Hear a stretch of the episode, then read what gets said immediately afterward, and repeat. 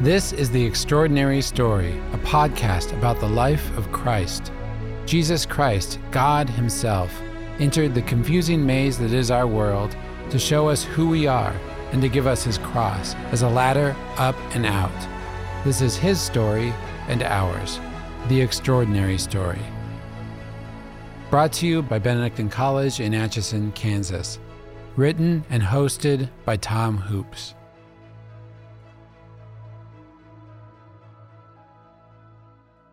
In this episode of The Extraordinary Story, we're going to travel from Galilee to Jerusalem for the Feast of Tabernacles and discover some very important details that we'll need to know about what the temple is, who Jesus says he is in regard to the temple. And in this third season, as we pass Mark's midpoint, we'll see the story of Jesus Christ moving toward its culmination, where God will deliver us finally from the maze of confusion that is our world. So let's start by reading some excerpts from John chapter 7. After this, Jesus went about in Galilee. He would not go about in Judea because the Jews sought to kill him. Now the Jews' feast of tabernacles was at hand. So his brethren said to him, Leave here and go to Judea, that your disciples may see the works you are doing. For no man works in secret if he seeks to be known openly. If you do these things, show yourself to the world. For even his brethren did not believe in him. Jesus said to them, My time has not yet come. Go to the feast yourselves. I'm not going up to this feast, for my time has not yet fully come. So saying, he remained in Galilee. But after his brethren had gone up to the feast, then he also went up, not publicly, but in private.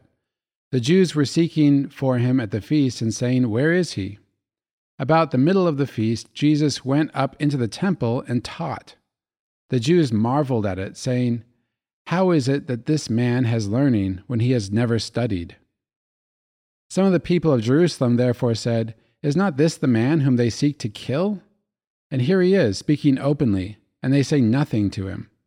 Can it be that the authorities really know that this is the Christ? Yet we know where this man comes from, and when the Christ appears, no one will know where he comes from. Many of the people believed in him, and they said, When the Christ appears, will he do more signs than this man has done? The Pharisees heard the crowd thus muttering about him, and the chief priests and Pharisees sent officers to arrest him. On the last day of the feast, the great day, Jesus stood up and proclaimed, If anyone thirst, let him come to me and drink. He who believes in me, as Scripture has said, out of his heart shall flow rivers of living water. Now, this he said about the Spirit, which those who believed in him were to receive. For as yet the Spirit had not been given, because Jesus was not yet glorified. That's the end of the passage. And what I did basically was kind of chop up John chapter 7 and read some excerpts from here and there. But the way it begins is now the Feast of Tabernacles was at hand. So let's talk about the Feast of Tabernacles, which is also called the Feast of Booths. That's what's being discussed here. It was a huge harvest festival in Jerusalem by the temple, and it sounds amazing to me. For centuries, each autumn, the Jews celebrated this feast by building small structures to live in with thatched roofs such that they could see the stars.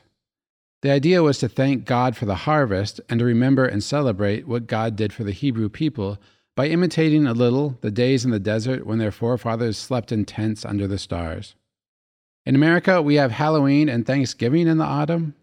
I remember as a kid, there was nothing more fun and freeing than trick or treating, not just because you got candy, but because it was amazing being a child outside in the dark with friends in a friendly atmosphere. Trick or treating was one way we did that. There were also these outdoor jazz festivals my parents would bring us to since my dad was a saxophonist and band leader. It's energizing and exciting to be up at night outside, running around with friends, then dropping down on your back and looking up at the stars on a night that's cool, and you know the nights are coming when you can't go outside.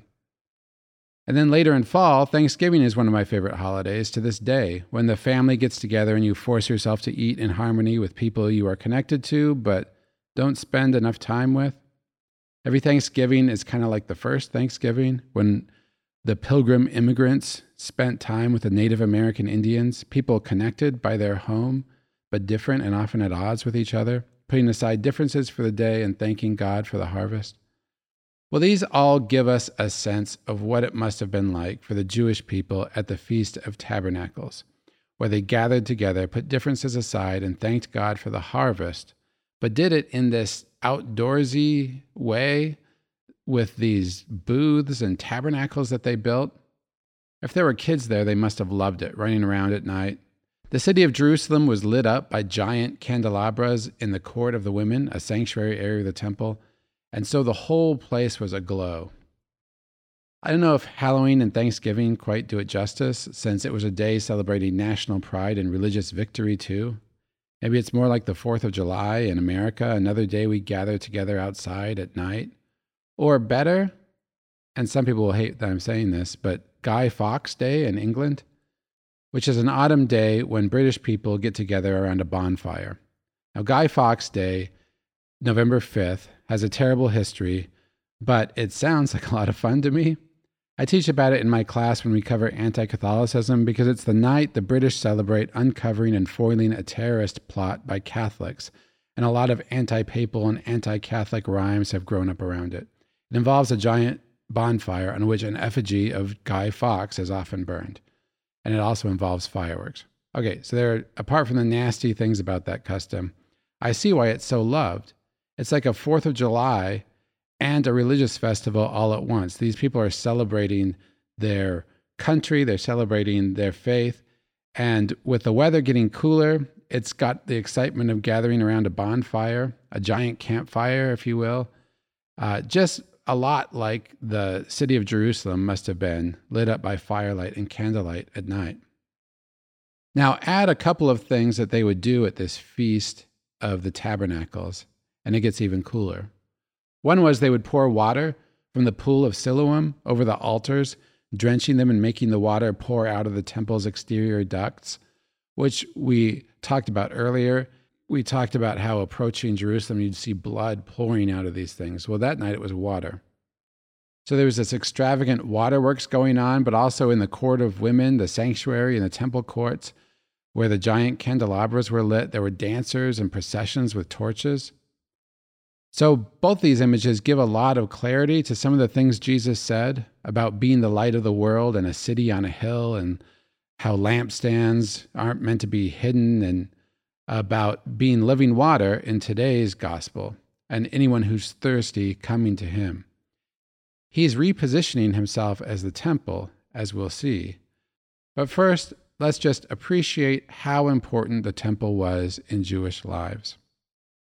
I think the best expressions of how Jewish people felt about the temple are in the Psalms.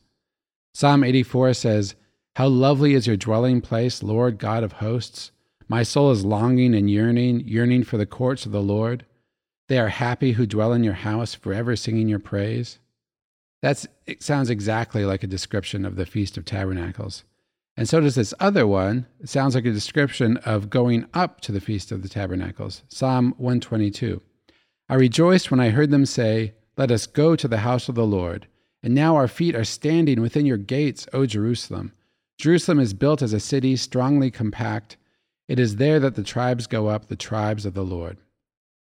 Anyway, this is the festival Jesus is going up to, and this describes the joy you'd expect Jesus to have when his brothers invite him to come up to the feast with them. First of all, about that word brothers. We described in an earlier episode how, yes, they're called the brothers of the Lord, and they are called that even in the early church. And no, they are not the sons of Mary. They are close relatives of Jesus, Mary, and Joseph, but in the Gospels themselves, we hear them named as sons of another Mary. But the Gospel calls them brothers, and so will we. And there's this famously perplexing series of verses in this Gospel in verse 8, Jesus tells his brothers, Go to the feast yourselves. I am not going up to this feast. Then in verse 9, we hear, So saying, Jesus stayed in Galilee. Then in verse 10 comes the surprise. It says, After his brothers had gone up to the feast, he went up, not publicly, but in private. At first, it sounds like Jesus told an untruth, Like Jesus lied? He told his brothers he wasn't going, but then he went? But there's a number of ways to understand what really happened. St. Augustine gives a good, kind of prosaic observation about the passage. He points out that the festival was eight days long with various special days and planned events. He attended the festival, but not every feast, or the key days of the festival, but not the first days of the festival.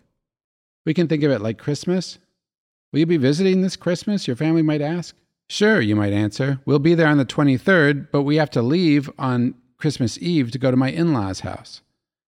Or someone might even say, Yes, we're visiting this Christmas. We'll be there on the 26th or 27th. We haven't figured it out yet. Because, as we all know, I'll be there for Christmas doesn't mean I will come there on December 25th. In common parlance, it means I will be there around Christmas time, and go up to the festival didn't mean be there with us from day one of the festival throughout the eight days.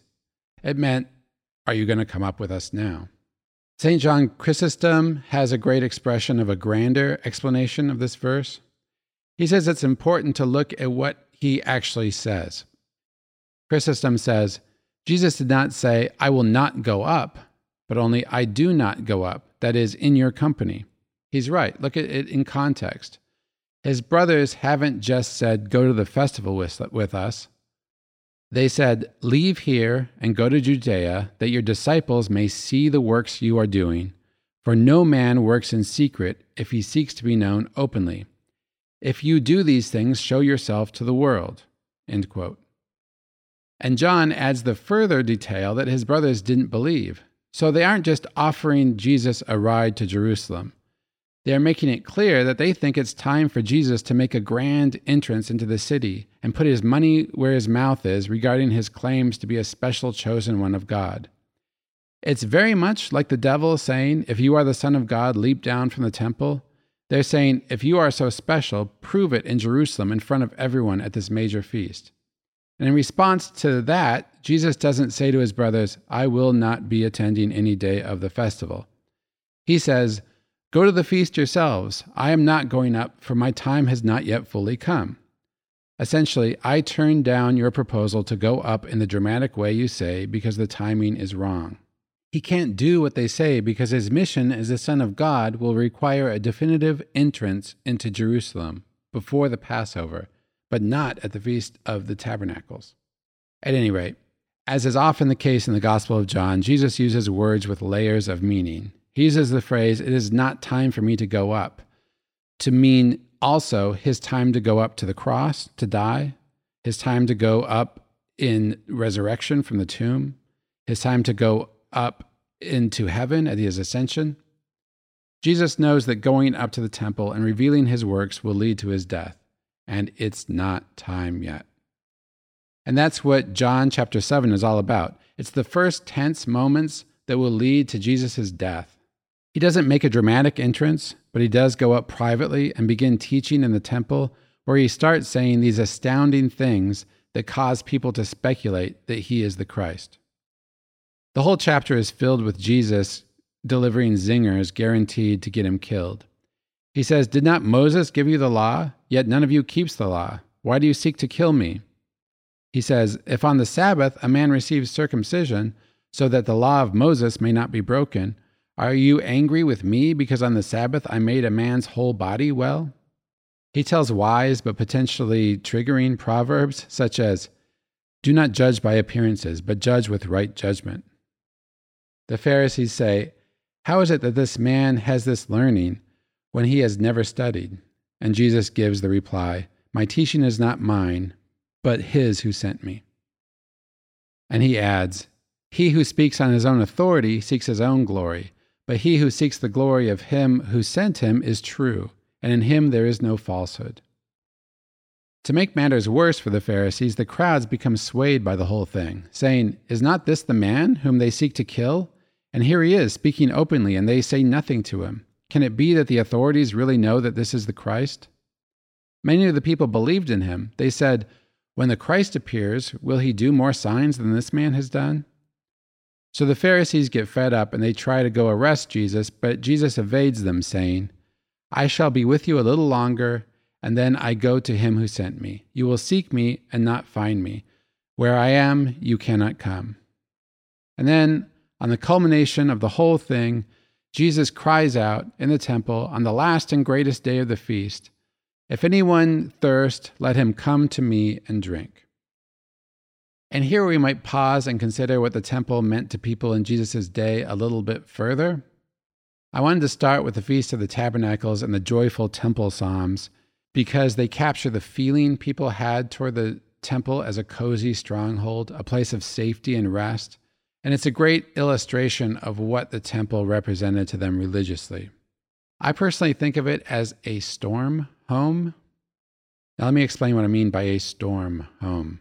I remember when I was a kid in the early 80s, my parents got these News from Lake Wobegon tapes by Garrison Keillor from the NPR radio show Prairie Home Companion.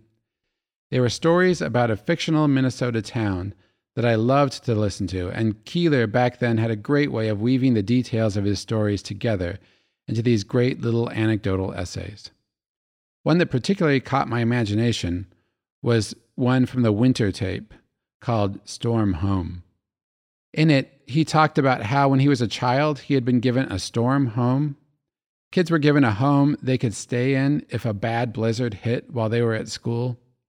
The people there would welcome them in, and they would stay there until the storm passed and their parents could get into town once again to pick them up.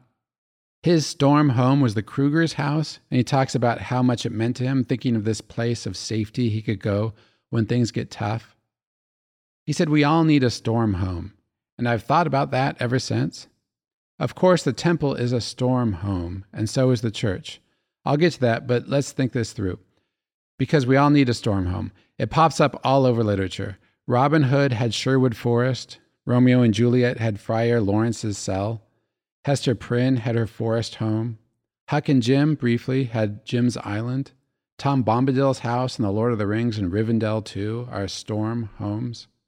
I'm a Bob Dylan fan, and one of my favorite Dylan songs of all time remains Shelter from the Storm because it's an example of this this storm home.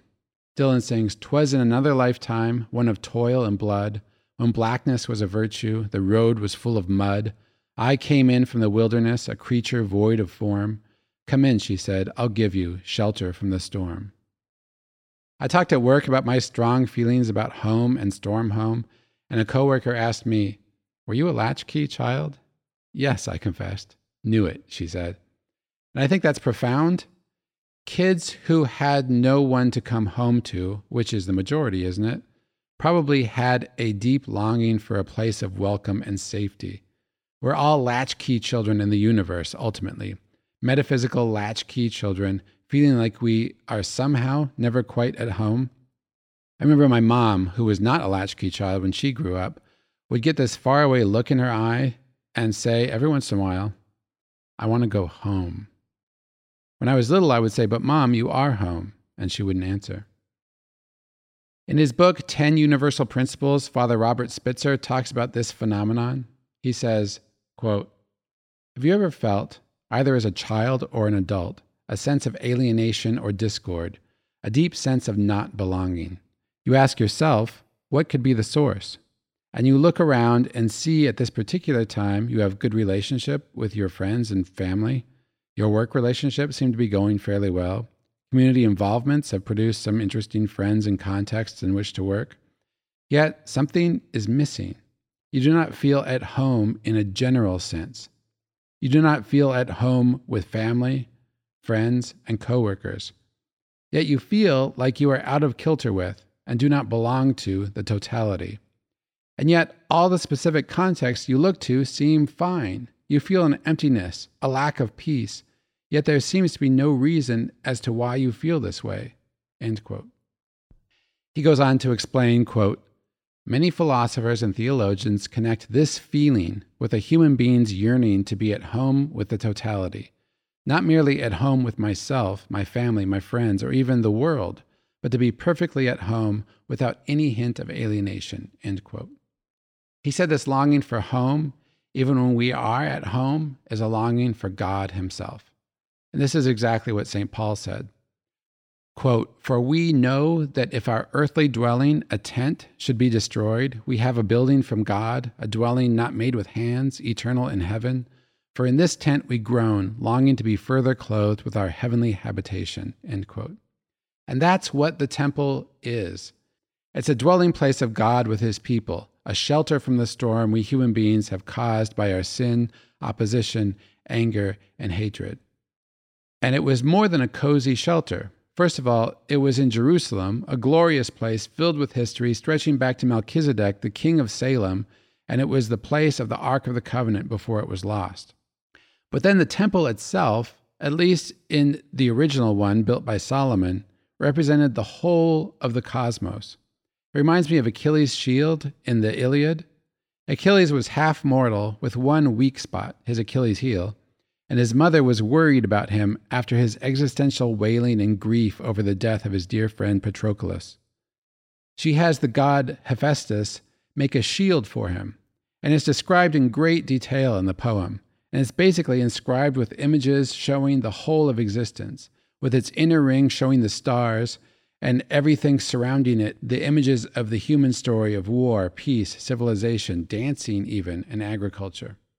You can think of this as the highest representation of the meaning of the world as ancient pagan civilizations saw it. The Greeks saw the world as a place of constant strife, but not war for the sake of violence, but war at the service of peace and harmony. It is meaningful that these images are on a shield. An implement of war, yes, but also a defensive implement of war. A shield is meant to deflect the blows that the world tries to land on us. Well, if Achilles' shield depicts a high expression of the pagan worldview, the temple is the highest monotheistic expression of the meaning of the world.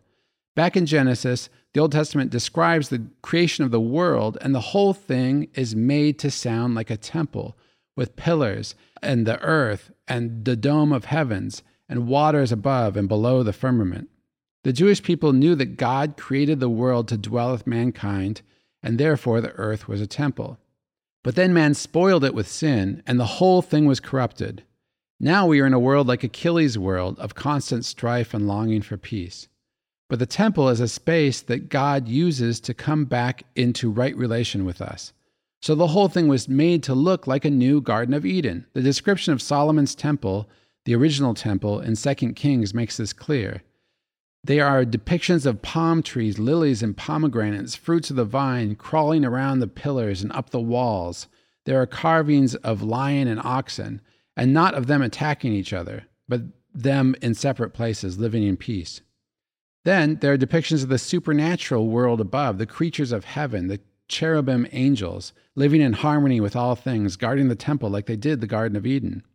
In other words, the temple was a great storm home, but more than that, it was a storm home, a place of refuge from the terrors of the world outside, but one that pointed to a final stage in creation when the whole of creation would be made into a storm home. And when do you think it was dedicated? Well, Solomon dedicated his great temple at the Feast of Tabernacles, when the Israelites were camping out in Jerusalem, imitating their fathers who followed God's protective pillar of cloud in the desert. When he dedicated the temple, Solomon prayed a mighty prayer of dedication in which the great king looked forward to a time when God would dwell with men and women first, and then a time when we would enter a new land with him. And after he said the prayer, God descended on the temple in a cloud, and his presence dwelled there, though the presence of God later left the temple. And so, fast forward to this Feast of Tabernacles, and it feels even more like a thanksgiving, a celebration of home, the true home we have with God, there in huts by the temple walls from which you can see the stars. And this is where Jesus cries out, Anyone who is thirsty, come to me and drink. This is like the climactic moment in a series of Jesus' appearances in the temple, starting with his grand return to the temple as an infant when he was presented there then, with him being there as an older child in his father's house when his earthly family lost him. He began his public ministry in the Gospel of John by clearing out his father's house as his ministry began. But after that, there were two moments when Jesus made clear that the days of the temple were numbered and that he himself would replace them. He told the Samaritan woman at the well that people would worship one day neither in the temple nor on the Samaritans' Mount Gerizim, but in spirit and truth. Then later, he did some curious things that I have saved until now to share. There's a story we skipped earlier in the narrative about a time when Jesus and his apostles were walking through a field and the disciples started picking pieces of grain to eat. The Pharisees saw it and complained, Your disciples are doing what is not lawful to do on the Sabbath. Jesus argues back by referencing a time when David and his band of brothers came hungry to the temple and ate the bread of the presence, the special bread that's kept before the presence of God in the temple. First, Jesus implies that he is greater than David, and then he adds something even more astounding, saying of himself, Something greater than the temple is here. So, Jesus in Matthew 12 says that he and his church is greater than the temple. He doubles down on this claim in a passage from Matthew 17 that chronologically happens around the time of this visit to the temple that we're discussing today. It happens as Jesus is in Galilee and he's asked to pay the temple tax. This is an ancient tax first assessed by Moses to support the tent of meeting that now supports the massive temple facility. Jesus asks Peter, What do you think, Simon? From whom do kings of the earth take toll or tribute? From their sons or others? He wants to know if it's appropriate for the Lord of the Sabbath and the one greater than the temple to pay taxes for the temple. When Peter says from others, Jesus says, then the sons are free. Then he tells the tax collector to go and catch a fish, and the tax needed for both Peter and himself would be in the fish's mouth. That's an astonishing way to pay a tax, but it helps solve the dilemma. Jesus gets the tax paid without personally paying it. At the same time, he's proclaiming that both himself and Peter, because he pays Peter's tax too, that the two of them are greater than the temple, they don't owe to the temple because of this new kingdom which will be founded on Peter. These are all tacit ways for Jesus to say that he is no mere man, but that he is equal to God. Anyway, a few verses before that declaration that he is greater than the temple, Jesus said some key things that link up very nicely with what he says in our reading today. He said in Matthew 11, At that time, Jesus said in reply, I give praise to you, Father, Lord of heaven and earth, for although you have hidden these things from the wise and the learned, you have revealed them to the childlike.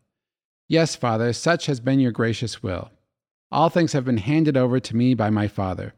No one knows the Son except the Father, and no one knows the Father except the Son, and anyone to whom the Son wishes to reveal him. Come to me, all you who labor and are burdened, and I will give you rest. Take my yoke upon you and learn from me, for I am meek and humble of heart, and you will find rest for yourselves, for my yoke is easy and my burden light. That sounds a lot like what he says now. Anyone who is thirsty, let him come to me and drink and says, Rivers of water will flow out from him. These are some of the most consoling words in Scripture. Come to me, all you who labor and are burdened, and I will give you rest. And come to me, all you who are thirsty. Anyone who has had a relationship with Jesus Christ knows exactly what this means. It means that Jesus, not the temple, is now our storm home. The greatest feeling in the world is not any kind of bodily pleasure, but the supernatural rest of an encounter with Jesus Christ, especially in the sacraments of confession and the Eucharist. But we also know that Christ's peace is not an easily won sentimentality. Because he says, Take my yoke upon you and learn from me, for I am meek and humble of heart, and you will find rest for yourselves, for my yoke is easy and my burden light.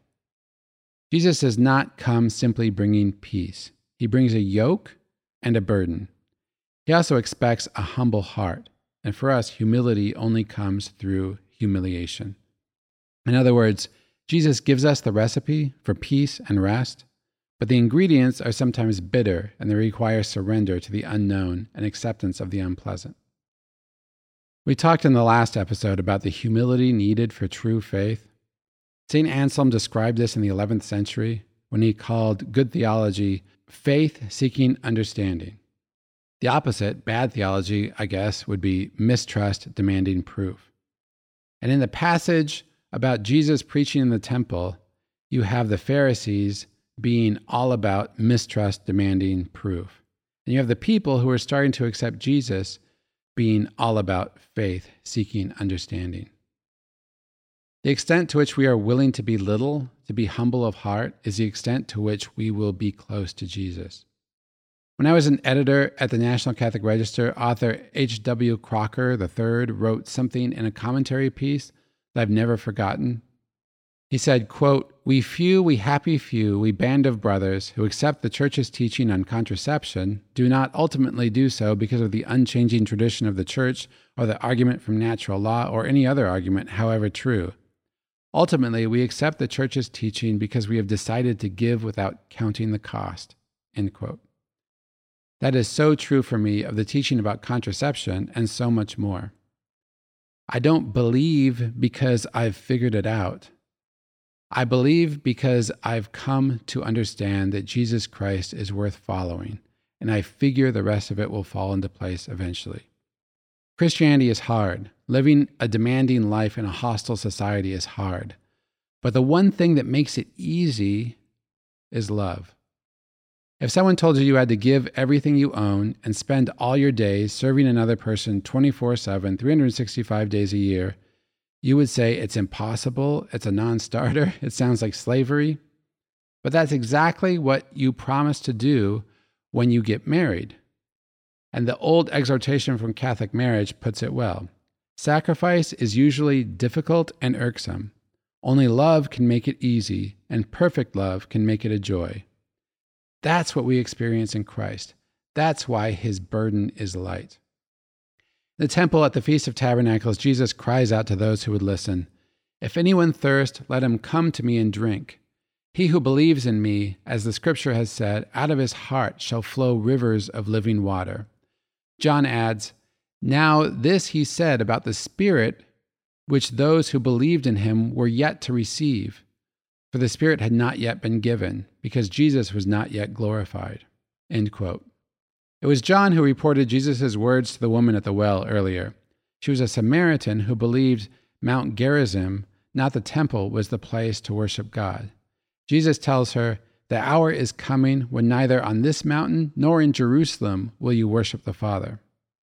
Well, where were we going to worship then? We were going to worship with Christ wherever Christ is which, as it turns out, is everywhere.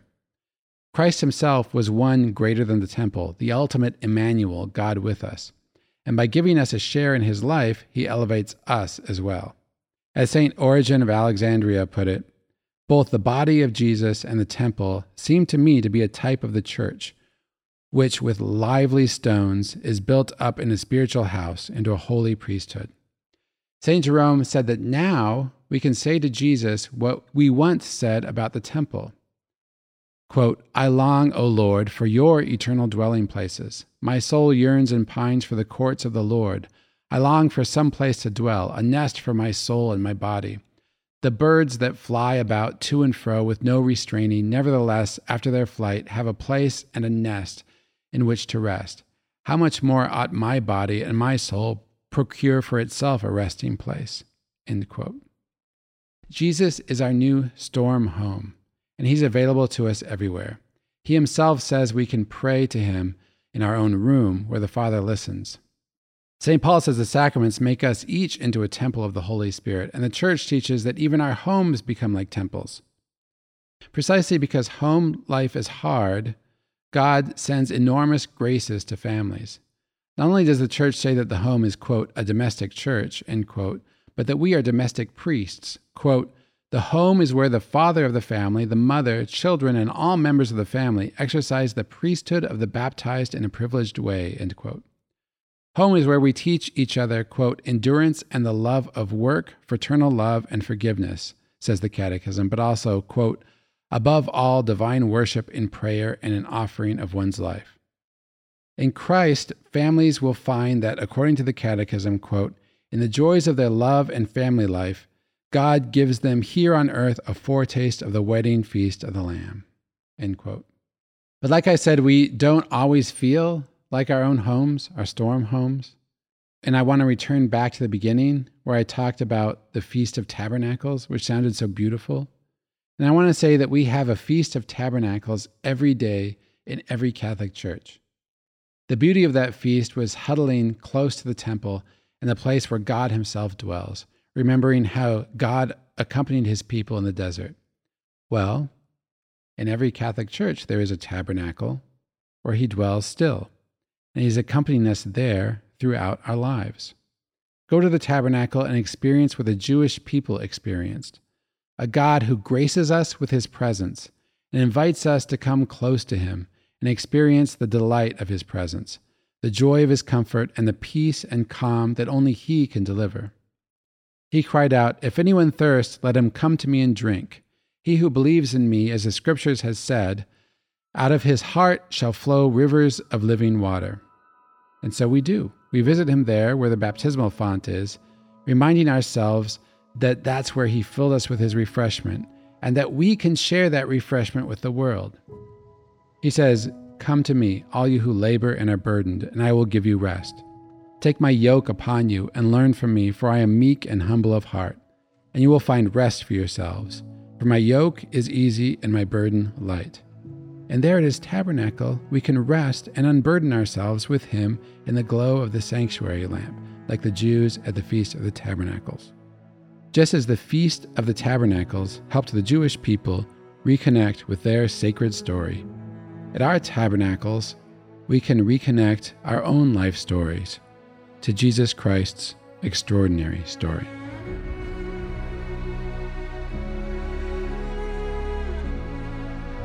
The Extraordinary Story is written by Tom Hoopes and produced by Benedictine College in Atchison, Kansas. Benedictine College is transforming culture in America through our mission of community, faith, and scholarship. If you enjoy this podcast, please follow us on Apple Podcasts or wherever you listen. Leave a review and share with a friend. Help us tell others about the extraordinary story.